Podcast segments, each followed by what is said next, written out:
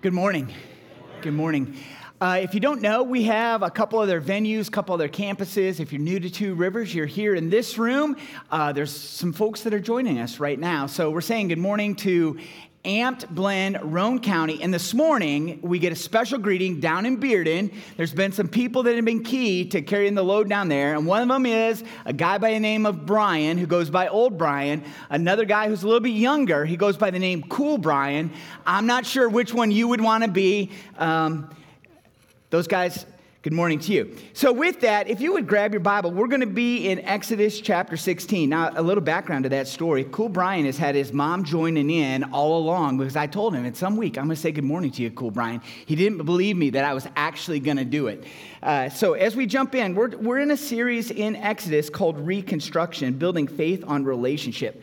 Now, I, I don't know about you. Uh, here's what I have in my past. We've had the opportunity, my wife and I have had the opportunity to renovate two homes, one of them minor, uh, one of them major.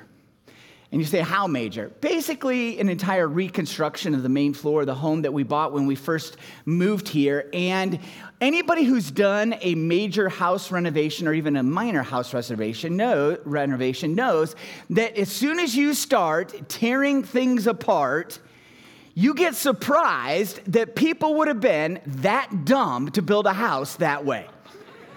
How could anybody have ever done it that way? What were they thinking when they? And all of a sudden, it's just as soon as you start tearing it apart, you're like, what? I was not expecting this.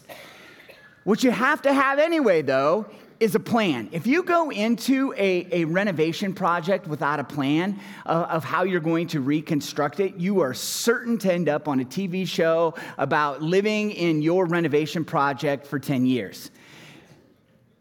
Without a plan, the thing's never going to get rebuilt. But your plan's got to be flexible. You have to adjust. You got to be flexible on the way. You'd be like, whoa, I didn't see that coming. Why would anybody have put the plumbing in an exterior wall? Anybody who's lived north of here knows you don't build a house with plumbing in the exterior wall, it freezes. Here in, in Knoxville, they didn't think that was a thing. Why does the plumbing freeze? Because you put it in the exterior wall and you didn't insulate it hey, there's a nice little find along the way. So you got to make some adjustments. And this is true in this series as we talk about reconstructing our faith. As we come to uh, the book of Exodus, we've already been through the first 15 chapters, and we're going to build on that foundation. The first 15 uh, chapters of the book of Exodus actually form a foundation that the rest of the Old Testament builds upon. It, it, builds upon some foundational truths that, that we have to buy into, or yes, we are going to be sadly disappointed in the God of the scriptures. And that takes us to this weekend's big idea.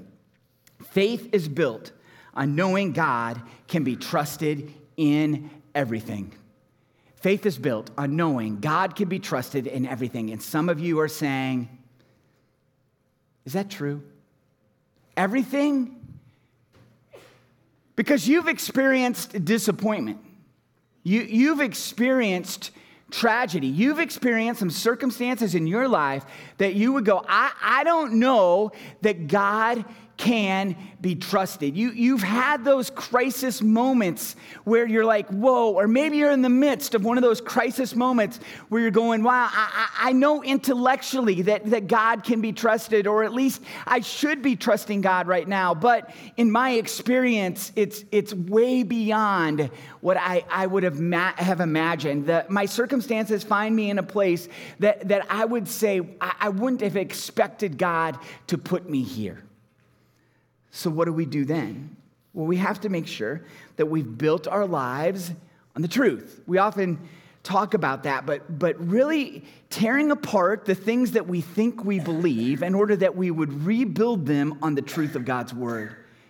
And one of the things we've talked about as we've gone through this book of Exodus is, I'm going to use the word a lot. we, two words. A lot. We misunderstand a lot about what God has revealed about himself in the Old Testament. Many of us have, have turned the God of the Old Testament into a caricature of wrath and destruction, and the God of the New Testament as a guy by the name of Jesus who fixes everything that the God of the Old Testament did wrong, Jesus does right in the New Testament. You haven't heard me phrase it quite that way, but that's kind of the way we think of it. And, and we're trying to link together that the God of the Old Testament is not a new God. Yahweh, the Lord, the God of the, the children of Israel, is Jesus put on flesh, right? Yahweh in the flesh. His name is Jesus. And if, if we have this expectation that God's going to disappoint us at some point, or he's disappointed in the past, we end up approaching our relationship with Jesus with suspicion. And if we approach our relationship with, uh, with Jesus with suspicion, we are sure to be disappointed. Any relationship in your world, if you approach it with suspicion, you will be disappointed. And that's true of your spouse, that's true with your kids. Kids, that's true with your parents. If you're expecting them to do the wrong thing, if, you're, if you have already put the negative narrative in your mind about the way your spouse is going to do something, you are absolutely guaranteed they are going to live up to your expectation. And the same is true about Jesus. If you already have hit disappointing you at the foundation of your relationship, it's cracked, it's faulty, because it's not built on what's true. I'm going to invite you to go ahead and turn to the end of Exodus chapter 15. The last series, that's where we left off, but it's where this series picks up. And we're going to be looking and building upon this foundational truth that God's salvation demonstrates he can be trusted. These first 15 chapters, God has taken the children of Israel who were in captivity for 400 years in Egypt, that, that He has taken them and He's now made them into a new creation. We talked at length over weeks about the, the deconstruction and reconstruction, the, the deconstruction of their world and the reconstruction of them as a people as, he, as they pass through the, the Red Sea and emerge into the wilderness, they now emerge as a recreated people to live out God's purpose. For the children of Israel, it's a demonstration of, of, of, trusting God. They've already trusted God. They had to trust God in order to flee from Egypt. But now it's going to be what does it look like for us to live in relationship with the God of the scriptures? And, and one of the distinctions that we've, we've made is, is that often people think of the Old Testament, they think, well, how were people in the Old Testament saved? As we read about these people in the Old Testament, how did they experience salvation? And many of us have been wrongly taught that the people of the Old Testament experienced salvation through the law. That isn't what we see in the Bible. What we've seen is that it's, it's believing God. That's called faith. Another word, trust. The word in trust and faith, same word, that it's trusting God, and, and that's how the people of the Old Testament are saved. And we see that here in the Exodus. They experience the salvation of God because they did what God said, they believed Him, God's not lying, we're going to do what He says, and they experience God's salvation. But now, from chapter 16 in the book of Exodus forward, we're going to see a stark difference in experience between the children of Israel and God's people today. And the difference is how the relationship is lived out. How do we live out the relationship with the God of the scriptures? The children of Israel lived out the relationship through the law. We live out relationship through the power of the Holy Spirit who has written the law of God upon our hearts. There's a difference, and that's foundational as we begin. Now, as we come to the end of, the book of, of uh, Exodus chapter 15, sorry, in the end of the chapter, we saw that they, they get a test. And they, they, they flee, they enter in, they begin the journey into the wilderness. They're three days into the wilderness and they come to some water, but they can't drink it. And so they, they say to Moses, What, what are you doing? How, how, what? You let us here and there's nothing to drink. And so that's the first test. What do we drink? And, and so as they come to this test, Moses responds by crying out to the Lord, and the Lord showed him a, a tree, right? A log, and he threw it into the water, and the water became sweet. There, the Lord made for them a statute and a rule, and there he tested them, saying, If you will diligently listen to the voice of the Lord your God, and do that which is right in his eyes, and give ear to his commandments, and keep all his statutes, I will put none of the diseases on you I put on the Egyptians, for I am the Lord your healer. The test is coming. We talked about last week, the test is coming. And, and uh, as I thought about that a little bit more this week, this, that was the first of three series of tests that we're going to talk about this week. The, the test is coming. We can't avoid the test because life is the test. Living in a broken world is the test. They go into the wilderness. This isn't something God did to them. They just experienced the reality of living in the wilderness. And the Bible is primarily a theology book. And so along the way, we're going to point to some, some important background information that we would understand because the wilderness represents something. It's just not a dry place, it's the place of chaos. They go into the place that, in the mind of, a, of an ancient Israelite, that, that they would have understood as the land of the, the, we might think of it as the uh, God's other side, that, that maybe we might oversimplify it by saying the demonic. It's the world of the unknown, it's the land of chaos, it's the chaos land. And that's where they live. Do you know where we live? We live in the chaos land. We live in the wilderness. That's called, that's called life on earth. That, that's called existing on earth today. We live in the wilderness. Now, some of us have had wilderness experiences, and we, we use that phrase.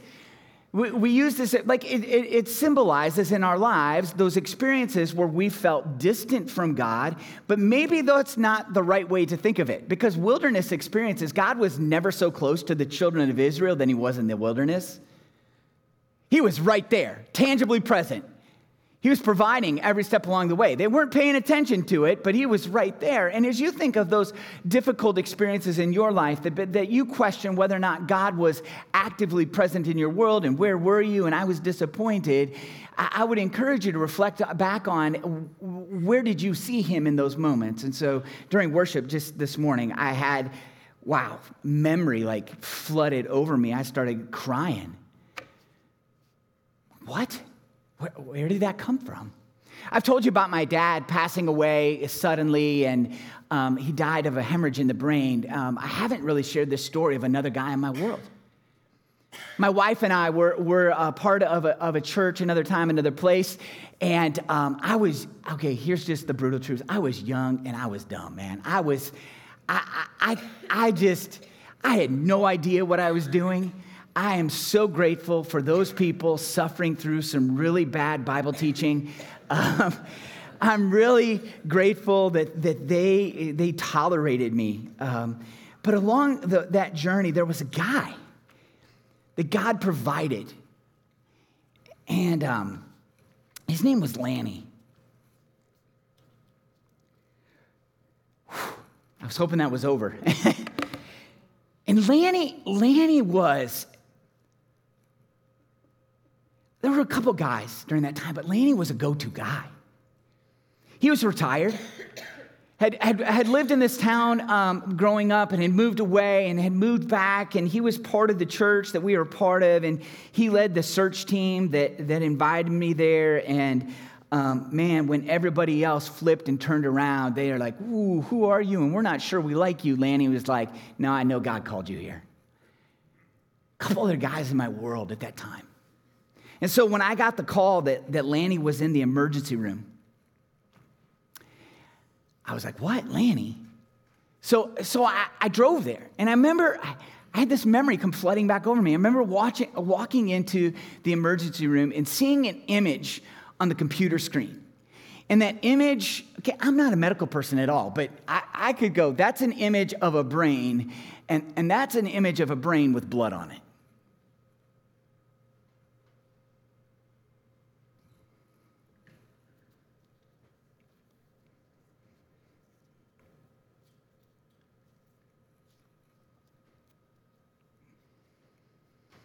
and walking in that room,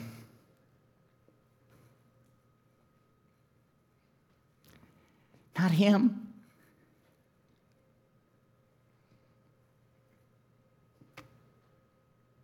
Why him? Why now?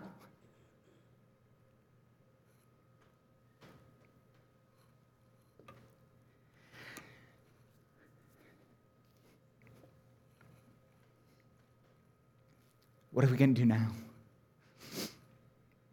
In the midst of all of that, God, what are we going to do now?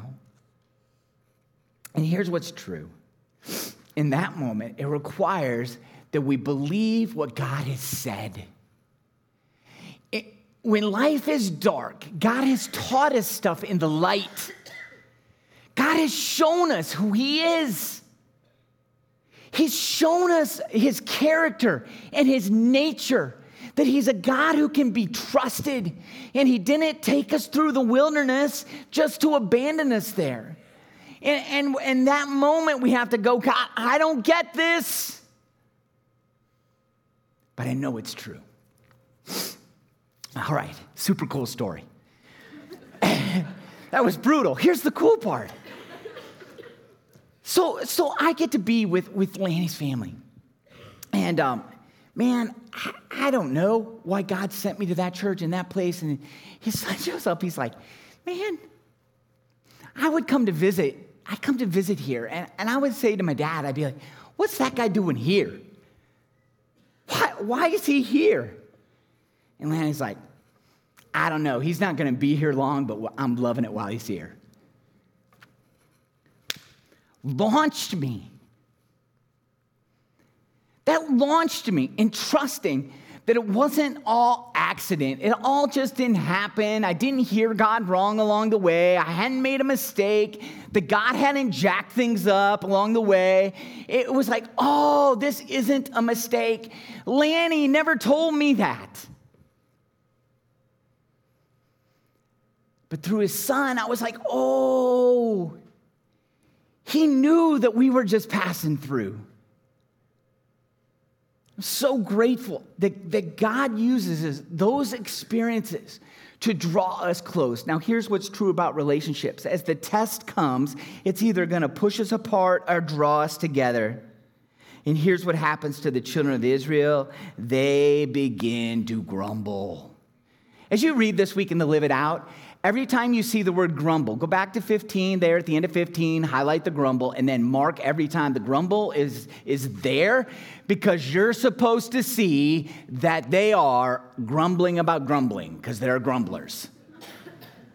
And the whole congregation, the people of Israel, grumbled against Moses and Aaron in the wilderness. And the people of Israel said to them, Would that we had died by the hand of the Lord in the land of Egypt, when we sat by the meat pots and ate bread to the full. For you have brought us out of the wilderness to kill this whole assembly with hunger. Can't we just go back to the good old days?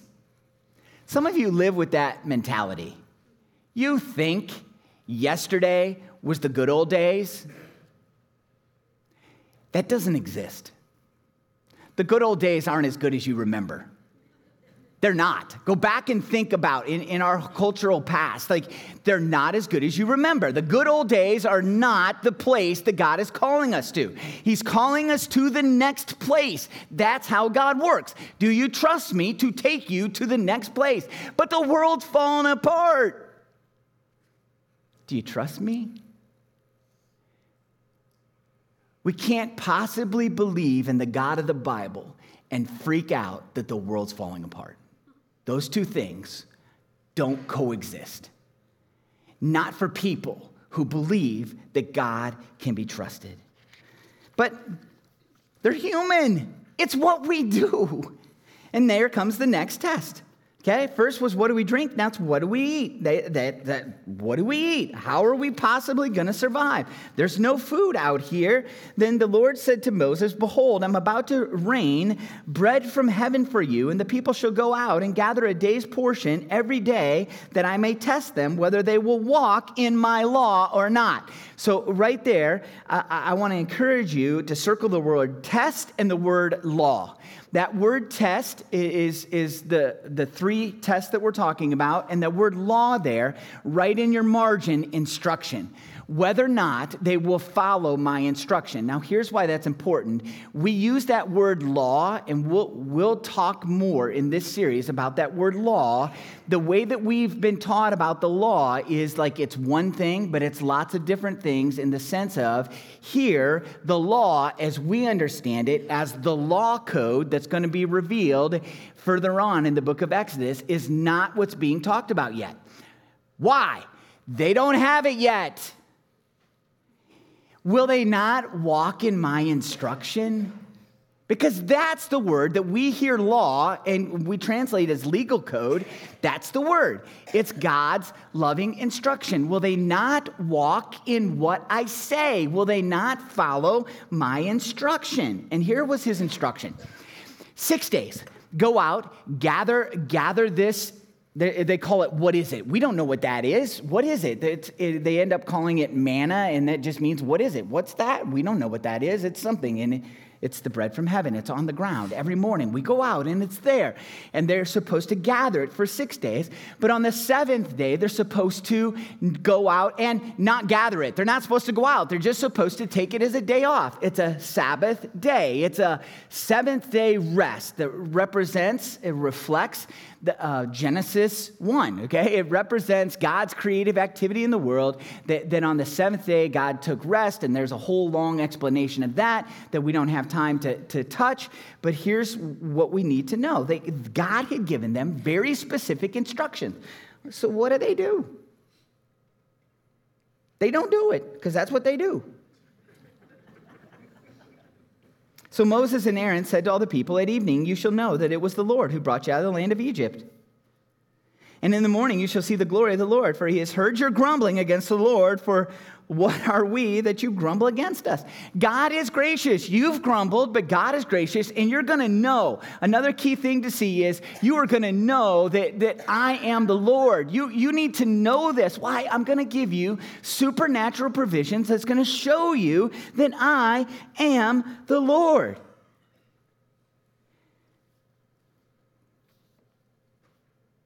So don't do it. And whatever you do, don't leave any in your house overnight. Moses said to them, Let no one leave it over till the morning. But they did not listen to Moses. Some left part of it till the morning, and it bred worms and stank. And Moses was angry with them. It's not, you don't get leftovers. Some of you are like, like leftovers are next to, like, it's the most godly thing you can do. You never throw away food. It's not going to Africa, folks, okay? If you don't eat it, it's okay all right? It's okay. It's fine. You'll be fine. You'll be like, yeah, but I came out of the, the war back in the day. It's fine, all right? It's not going somewhere else. You don't have to eat it. Children of Israel, like, oh, we're not sure we're going to have tomorrow. That's what we're supposed to see in this story. It's not like, hey, it's I'm going to provide for myself because I'm not sure God can be trusted. I'm going to hedge my bets. I'm going to keep some to tomorrow because it might not show up tomorrow. The same is true on the six days you shall gather. The seventh day, you're to have enough. You're actually to, you, did, you don't even have to like fast that day. You'll have enough on the sixth day. It'll get doubled and you'll have enough for day six and seven. It's to be enough. But on the seventh day, some of the people went out to gather because that's what we do. Don't you just have to go and see if it's true? Hey, is there some out there? Nope, it's not there. And the Lord said to Moses, How long will you refuse to keep my commandments and my laws? And here it's once again, how long will you, you refuse to listen to what I say? This sounds a lot like the garden. Don't eat of that tree. One tree, one thing, just the one thing, one command. Don't do that. Don't eat of that tree. And now here we see the children of Israel delivered into the wilderness to walk with God, to learn how to live in relationship with God. And it's like, oh, you can't even do the simple. And neither can I. I can't even do the simple. God, I know you showed up back then. God, I can point to stories of what you did then. God, I saw you at work in the midst of that struggle, in the midst of that tragedy, in the midst of that disappointment. I'm not sure you're going to be there in the next. So then we come to chapter 17, and now it switches and the people test the Lord. And the third test is again, what will we drink? It's important that you would see the structure. What do we drink? What do we, eat? what do we drink? It, it, it has everything to do with where we're going to go here in a moment in John. But, but what do we drink? And, and the children of Israel now, they, they, they test the Lord by, by quarreling with Moses, going, okay, hey, that's fine. We got bread to eat, but now we've got nothing to drink. And, and God tells Moses that he's going to give them people, that that water is going to come out of a rock. And we don't have time to dig into all that, but that's super cool for the rest of the Bible. And here, here's what they, they say here in verse 7. Moses called the name of the place Massah and Meribah because of the quarreling of the people of Israel and because they tested the Lord. That's what those two words mean. It means quarreling and testing. Uh, once again, Bible translators helping us out. The place of quarreling and testing because of the quarreling of the people of Israel and because they tested the Lord by saying, Is the Lord among us or not? Ultimately, they're questioning, the provision is reflecting, has God abandoned us? Did he lead us to this place just to die? Did he lead us to this place just to leave us behind? This is the human heart. Now, here's the thing about the test the test builds the relationship by growing our faith. Okay? The test as, as we learn to, to rely upon who God is, it actually grows the relationship. I saw a speaker at a leadership conference once. He was talking about people who would self define their marriage as whether or not they had a happy marriage or, uh, or not. And in that, they had a question about fighting in the marriage.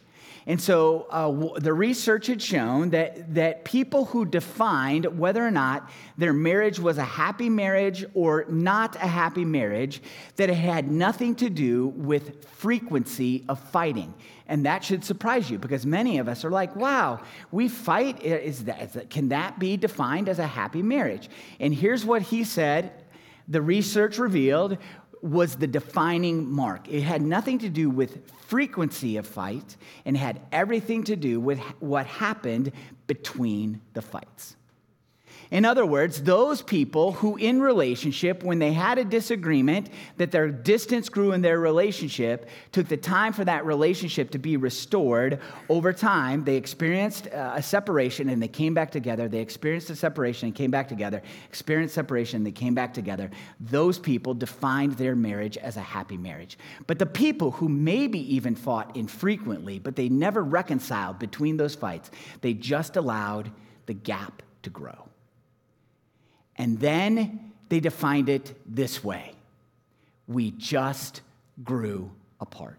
I use that in every time I do premarital counseling. I, every, everybody I've ever done premarital counseling with, they get the diagram. You, you could have, okay, a hundred fights. You can fight every day, every other day. You can fight all the time. And you get to the end of the year, you could be in a closer place in harmony with your spouse than somebody who had one fight in a year, but you never draw it into reconciliation. And this is true about how we walk with Jesus. If we just allow our disappointment to drive us apart, we will be disappointed. Now, here's what's true in human relationships. I don't believe in human relationship that it's ever 100% and 0%.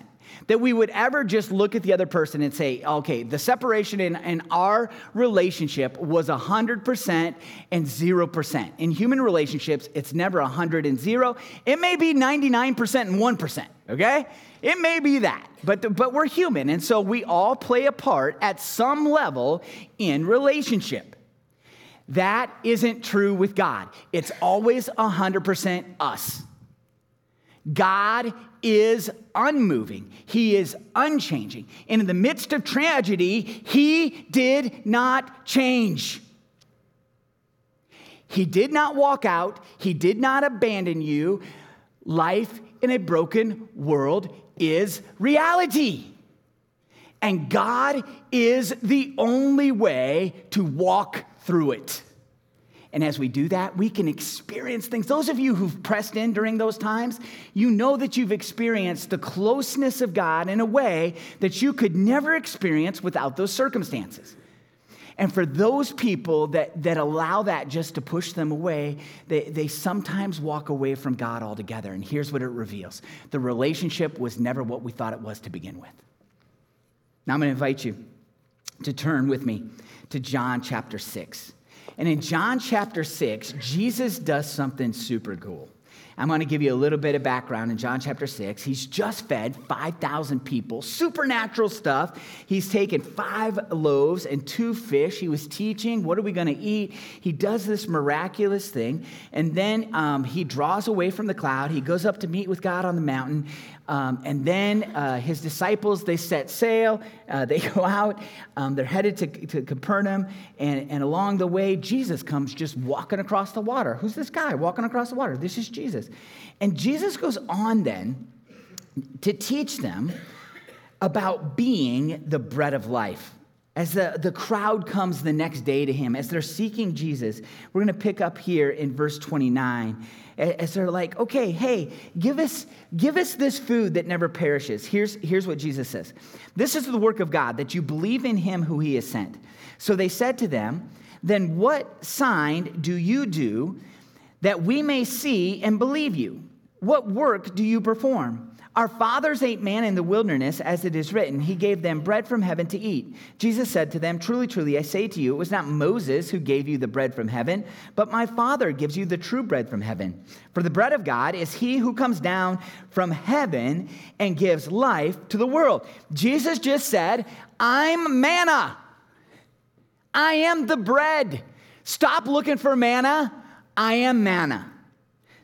They said to him, Sir, give us this bread always. Jesus said to them, I am the bread of life. Underline that phrase. I am the bread of life. Whoever comes to me shall not hunger, and whoever believes in me shall never thirst. Underline, never thirst. He's intentionally drawing their minds to this story that we just read. Why? They know the story, and they know that the test uh, that, that the manna is presented between two tests of water. Not only am I the bread from heaven, but I am the river of life. I am all that you need. But I said to you that you have seen me, and yet you do not believe. All that the Father gives me will come to me. Whoever comes to me, I will never cast out. For I come down from heaven not to do my own will, but the will of him who sent me. And this is the will of him who sent me, that I should lose nothing of all that he has given me, but raise it up on the last day. For this is the will of my Father, that everyone who looks on the Son and believes in him should have eternal life, and I will raise him up on the last day. There he's using another Old Testament reference uh, that has to do with Moses. He, he's pointing to the children of Israel to the fact that he is the fulfillment of God's story. The Jews have the same response as their forefathers. You're going to get to read about it this week. When you read the story and you're like, whoa, there's grumbling here. It's supposed to click in your mind. The Jews in Jesus' day had the same reaction as the children of Israel in Moses' day. They're the grumblers. Why? Because they're human. Picking up in verse 47, Jesus clarifies what he's saying. Truly, truly, I say to you, whoever believes has eternal life. I am the bread of life. Your fathers ate the manna in the wilderness and they died. This is the bread that comes down from heaven so that one may eat of it and not die. I am the living bread that came down from heaven. If anyone eats of this bread, he will live forever. And the bread that I will give for the life of the world is my flesh. I am the living bread. Underline that phrase. He's just connected his, his death and resurrection to saying, I am God's provision. I am all that you need. Jesus is the true bread from heaven who transforms us, first by bringing us from death to life. He takes us from spiritual death to spiritual life and then begins to work to transform who we are. Now, I'm a Bible guy, okay? I, I, I want to encourage you that you should be in, live it out every day. You should be in the Word. I'm, I'm, I'm for it. I just want you to know I'm for it. But, okay, there's this, this idea out there um, when Jesus says that, that I am the bread of life, he's not talking about your daily time in the Bible, okay?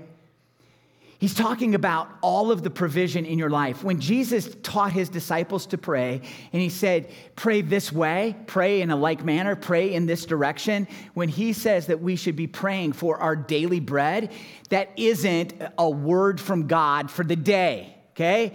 That is not what he's saying. He's saying that you would trust me with everything in your world, with all of the provision that today, would you give me what I need in what area of life? Every area of life. Is that through maybe a personal time with Him, through His Word, through worship? Hopefully, experience that this week through the Live It Out. You're like, okay, yeah, it's part of it, but it's also in the midst of that crisis in your family, in the midst of the crisis maybe in your kids' world, where you're having to ask Him, in the midst of this, what do we do? How do we live this out? Uh, what's it look like for us to trust Jesus in this situation? Ultimately, it's important that we would remember something that Jesus says down just a little bit further as the disciples come and he talks about eating, right? That we would have to eat his flesh. He's like, What? You're going to get to read it this week.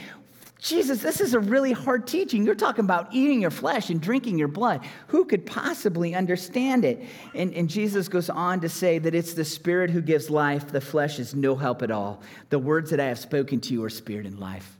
And we remember from our series in Ephesians that, that it's the promised Holy Spirit that, that seals us, that, that we are united with Christ as we become indwelt. And what distinguishes us as followers of Jesus today from the followers of, of Yahweh, the Israelites in the Old Testament, is that we now have the indwelling Holy Spirit, that we can live out the relationship with God through the power of the Holy Spirit in a way that the children of Israel never could. As we learn to walk and trust in the midst of our world maybe coming undone, but also in the midst of things going great. And so I want to encourage you to, to, as a family, to make it a habit to, to, to have the conversation. What does it look like to trust Jesus right now? Maybe, maybe your kids come home from school. Maybe they're trying to make a sports team and they didn't make it. They, they didn't make the cut and they're, they're disappointed. Well, what's it look like for us to trust Jesus in that? Or maybe your kid's the superstar and only one of you could probably have the superstar, all right? Um, maybe your kid is the one. They're the superstar and they're their team captain. Okay, what does it look like to trust Jesus in that? In your life, what's it look like to trust Jesus in the midst of getting fired, in the midst of getting promoted, in, in the midst of living, living on the margin as an employee that nobody sees, to being the boss? What's it look like to, to, to be that person and trust Jesus in it? You did not get that promotion at work so you can boss people around. You didn't become the boss so you can boss. You became the boss so that you could demonstrate what it looks like to be a servant to all.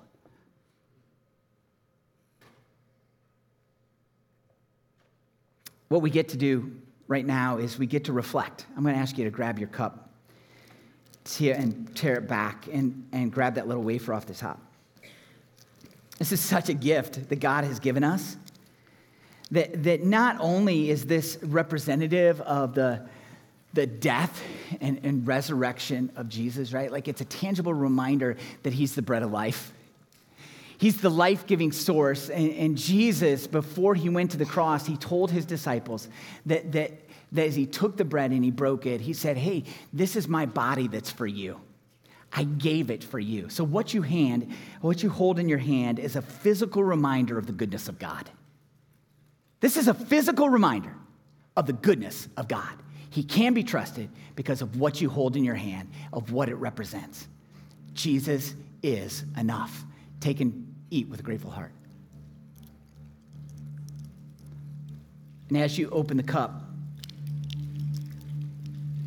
Jesus said that this is now the new covenant. What is the new covenant? It's a new way to live out relationship that's sealed in my blood.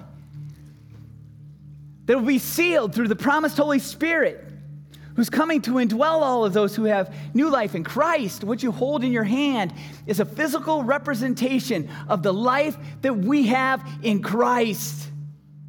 It's proof that God can be trusted even in the midst of incredibly great circumstances and in the midst of deep despair and pain. What you hold in your hand says, God is good. Jesus is proof that God is good. Take and drink with a grateful heart. I'm going to invite you to stand. And as you do, I'm going to pray for us. Father, we need you in this moment.